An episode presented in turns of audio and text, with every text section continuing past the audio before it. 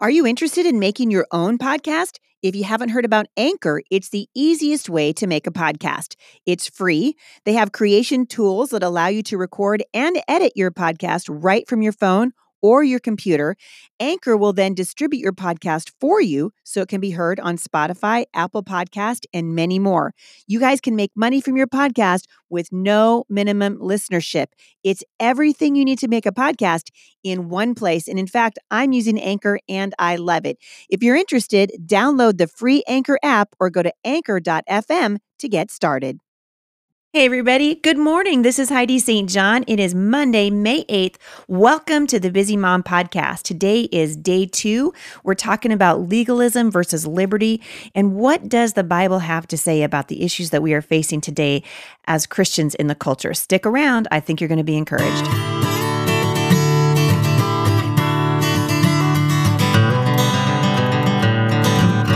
So last week, uh, we recorded a podcast, and I was in Ontario, Canada, speaking for the OCHEC convention. I just want to give a shout out to everybody that I got to have the opportunity to hug and pray with and talk to in Canada this last weekend. It's been a joy and a privilege for me and my husband and our kids to be out on the road uh, this spring, just speaking to families all around the country. I'm heading, actually, I have this week off. Hallelujah. Can you hear the angels singing? Can you hear him? I can hear him. I've got this week off, so that means this weekend I'm going to be in my own church. I'm kind of excited about that. Uh, and next weekend, my husband and I are flying to uh, Sparta, New Jersey, where I will be doing Fearless Northeast. If you live anywhere near uh, New Jersey, near the Sparta area, if you're in Connecticut or New York or Pennsylvania, uh, come on out. We still have room for you. We have uh, a sponsor for that particular fearless event. And so the ticket price is very reasonable. I hope you guys will check it out. I will link back to Fearless Northeast in the show notes today. That event takes place on the 19th and 20th. So just the week after uh, this one. So come on out, you guys. I'm really looking forward to seeing you. All right. So we talked about, so last week we were talking about the difference between legalism and liberty, sort of where I left off on the podcast. And I've been talking about what's going on in the blogosphere. And of course, uh, you heard me reference Jen Hatmaker. And I just want to say, I'm not trying to pick on Jen Hatmaker. Uh, she just happens to be putting her views out there. And when you do that, and you give you're giving people to to uh, things to to talk about and to kind of chew on as uh, as Christians, that's what we're doing here today. So I'm sure uh, I've never had the privilege of meeting Jen Hatmaker. I'm sure she's a lovely person. She obviously has a lot of love for people, and that's something I really appreciate about her. I think she's gone off into the weeds with her theology. And I talked about this a little bit last week, just saying, listen, you can't sacrifice truth on the altar of mercy. So we know, according to the Bible, we've already been told what we're supposed to do. Micah 6 8 says, He has told you, O man, what is good and what the Lord requires of you to do justice and to love mercy and to walk humbly with the Lord. And so I totally get the mercy that uh, Jen Hatmaker has in her heart for people that struggle with what, what God says is the sin of homosexuality. So on that uh, on that part of it, I t- absolutely and totally agree. Should we be calling these people out and saying their sin is somehow worse than our sin? Absolutely not. But it doesn't change the word of God and it doesn't change the truth of the word. I thought it was interesting and I'm going to to reference this article on religionnews.com again today when uh when the author of this uh, particular article, Jonathan Merritt, who's talking about faith in the culture, uh, is basically slamming the church because remember we left off uh, last Friday talking about how he used the words of Jesus in John 16 2, where Jesus said, For you will be expelled from the synagogue, and the time is coming when those who kill you will think they are doing God a service. So he's talking about people like Jen Hatmaker. So he's saying when when Jen Jen Hatmaker came out and said, "Well, you know what? I do think after a careful study of the word, God has changed his mind on this. This isn't really what he meant." Uh, you guys, like I said last week, the word of God is not that difficult to understand. I think we're twisting it, which is exactly what uh, the Apostle Paul said was going to happen right? Uh, in Timothy, Paul said that a time was coming when people would no longer listen to sound doctrine and to right teaching, but instead would attune their ears to things that would satisfy their own desires, whatever it is they want to hear. That was straight out of Second Timothy 4. And so that was sort of my counter argument to Mr. Merritt saying, listen, uh, Jesus said that a time was coming when people would be expelled from the synagogue, and the people who did that and wanted to kill them would think they were doing God a service, except for here's where I disagree with them. I don't think Jen Hatmaker falls into that category. right? So nobody's expelling her from the synagogue and wanting to kill her. Uh, certainly, obviously, if anybody wants to kill her, that'd be wrong. But I think there are Christians who are saying, listen, you can't teach something that's contrary to the word of God and expect the evangelical community who reads the word to back you up. So he goes on to say Jesus may not be prophesying about modern America, but his words remind us that religious people have the tendency to believe that they've been commissioned by God to purify the church of those who refuse to genuflect to whatever Christian warlord is ruling their religion. Well, okay, I'm just going to stop one more time and say, uh, wow, where do you even start with this? It's not our responsibility as believers and and he, Mr. Merritt is doing this. He's he's accusing other people of doing, but he's doing it himself. He's saying it's it's not uh, our responsibility to purify the church and get rid of those who refuse to uh, to kowtow to whichever Christian warlord is ru- ruling their religion. Listen, there should be no Christian warlord ruling our religion. We are supposed to be humbly walking with God, which means we take our marching orders from the Word of God. Yes, we have pastors. Yes, we have teachers.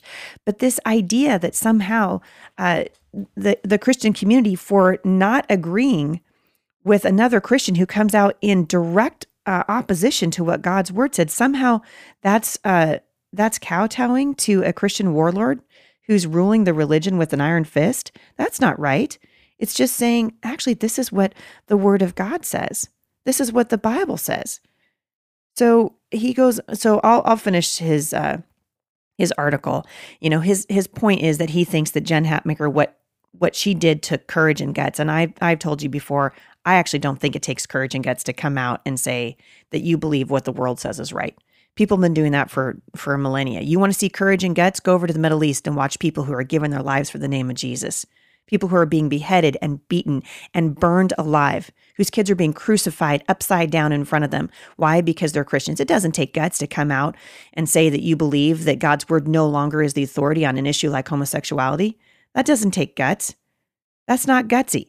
I recoil at this idea that somehow it's gutsy. Listen, uh, I was telling the, the, families in Ontario this last weekend.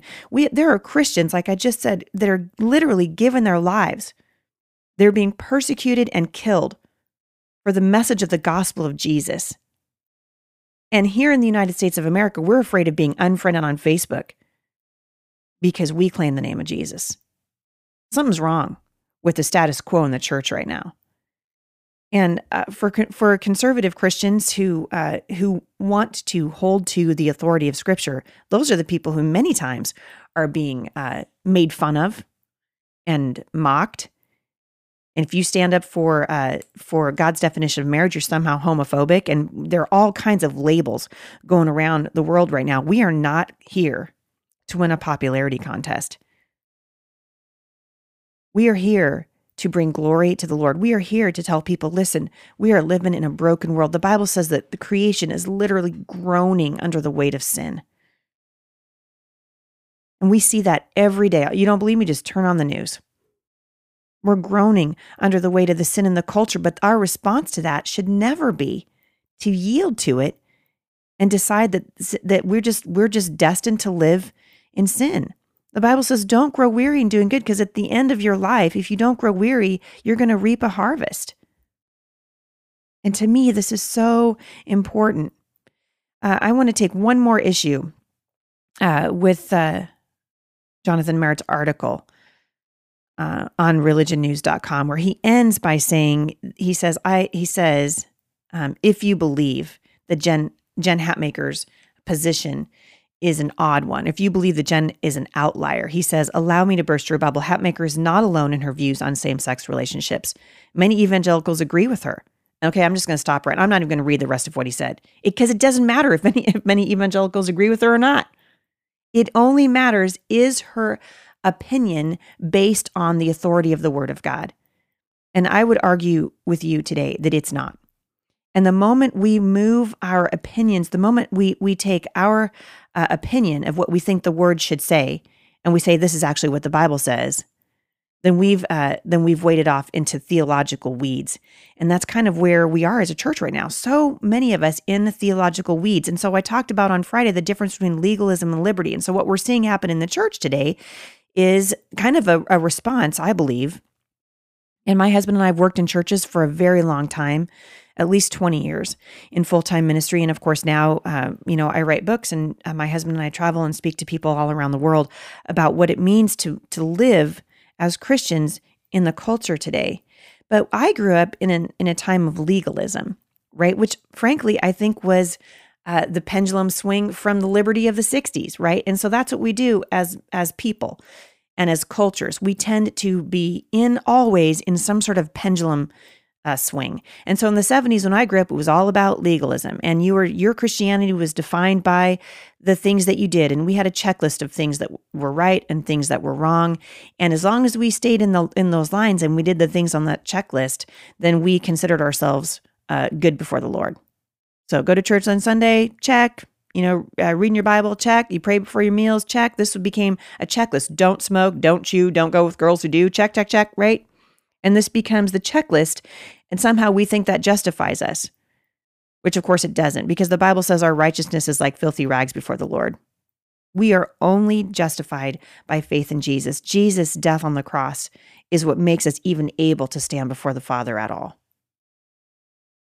And because of his death on the cross, Jesus said, "Listen, live don't don't live like my death on the cross was meaningless. Live in right relationship with me. Read my word. It's going to teach you to say no to ungodliness and worldly passions and to live self-controlled, upright, godly lives in this present age." That's from Titus 2. And so this was the legalism, right, that we were steeped in, and legalism just produces rotten fruit at the end of the day because it, it makes it so that we're not actually listening to the Holy Spirit. So, for example, if I got on the the podcast and gave you a list of things that you couldn't couldn't watch on Netflix because you know rubbed me the wrong way as a as a woman of faith, then that doesn't really help you at the end of the day, right? What you need to be doing is listening for the Holy Spirit. So I talked about this a lot in uh, at Fearless in Houston a couple of weeks ago, and I'm going to talk about it more next week when I go and speak at Fearless in Sparta, New Jersey. But I was telling these women, you know, I'm noticing that we're struggling in the culture right now just to do basic things that require personal holiness on our part. And by personal holiness, oh, the holy holy just means set apart, right? God said, "Be holy." Why? Because He is holy. He's set apart. We're not supposed to look like the world. We're not supposed to blend in. So we have to kind of go from this this this list of you know here's this ten things that you do and don't do, or you don't do because you're a Christian, and when we uh, look at those lists of things to do, it keeps us from listening to the Holy Spirit. And we should be encouraging each other to listen to the Holy Spirit. So I was the example I used uh, in Houston was to say, listen, you know, I struggled with something I was watching on Netflix, and I knew that I knew that I knew in my spirit that God was saying, please don't watch that, you know, because you know I live here in your heart, right? And I just was I was convicted that I was watching something that wasn't pleasing to the Lord. Now, before you guys all start sending me you know, emails and getting all upset. I wasn't watching porn. I was watching just a show that basically didn't need to have the junk, the extra junk in it that was in it. The storyline was great. But in order to follow the story, you had to watch a whole bunch of stuff that God said, just don't even, don't do that. Whatever's good, whatever's right, think about those things, right? And so I knew that it wasn't right. I also realized pretty quickly that I had a self control problem because God was saying, don't do that. And I was doing it anyway. And the first time I ever uh, spoke about this, I was in Tampa, Florida at another Fearless event. And a guy came up from the back of the room as soon as I was done, demanding to know what it was I was watching. And I said, I'm not going to tell you. right. He goes, I want to know. I need to know what, what you were watching. And I said, I'm not going to tell you. He said, Why? Because you're embarrassed? And I said, No, but yes. I was kind of embarrassed that I was watching it. Why was I embarrassed? Because, like Eve, when she realized she was naked, she was embarrassed. Right. And so, yeah, was I embarrassed that I was watching something that wasn't pleasing the Lord? Absolutely. But that wasn't the reason that I wasn't telling him what it was. I said, I'm not going to tell you the name of the show because I want you to listen for the Holy Spirit for yourself. We should be encouraging each other. Listen, you guys, the, the, the Bible didn't tell your pastor to suit up for you to get into the spiritual war that you engage in every single morning when you open your eyes. He said, You put it on. It's not your pastor's responsibility to put the armor of God on for us. It's our responsibility to do it. And that means that that rather than operate in legalism and have a checklist of things that makes us right or wrong according to the according to somebody else, we listen for the word of God. Now, there obviously there are several things in the Bible. You want a checklist? Uh, Ten Commandments probably a good place to start, right? There are checklists, but there are also areas of personal accountability. Not every issue, in fact, I would say most of them, of the little issues that we deal with every day, are not specifically addressed in the Bible. And God is saying, walk with me. So legalism is when my personal responsibility my personal conviction rather becomes your responsibility. In other words, I just gave you this is the name of that show on Netflix. That was my personal conviction. God said, "Heidi, don't do that. That's not for you. Heidi, don't have more than one glass of wine with your dinner. That's not for you." Right? And so the moment my personal conviction becomes your responsibility, I lay that on you, I've crossed over into legalism.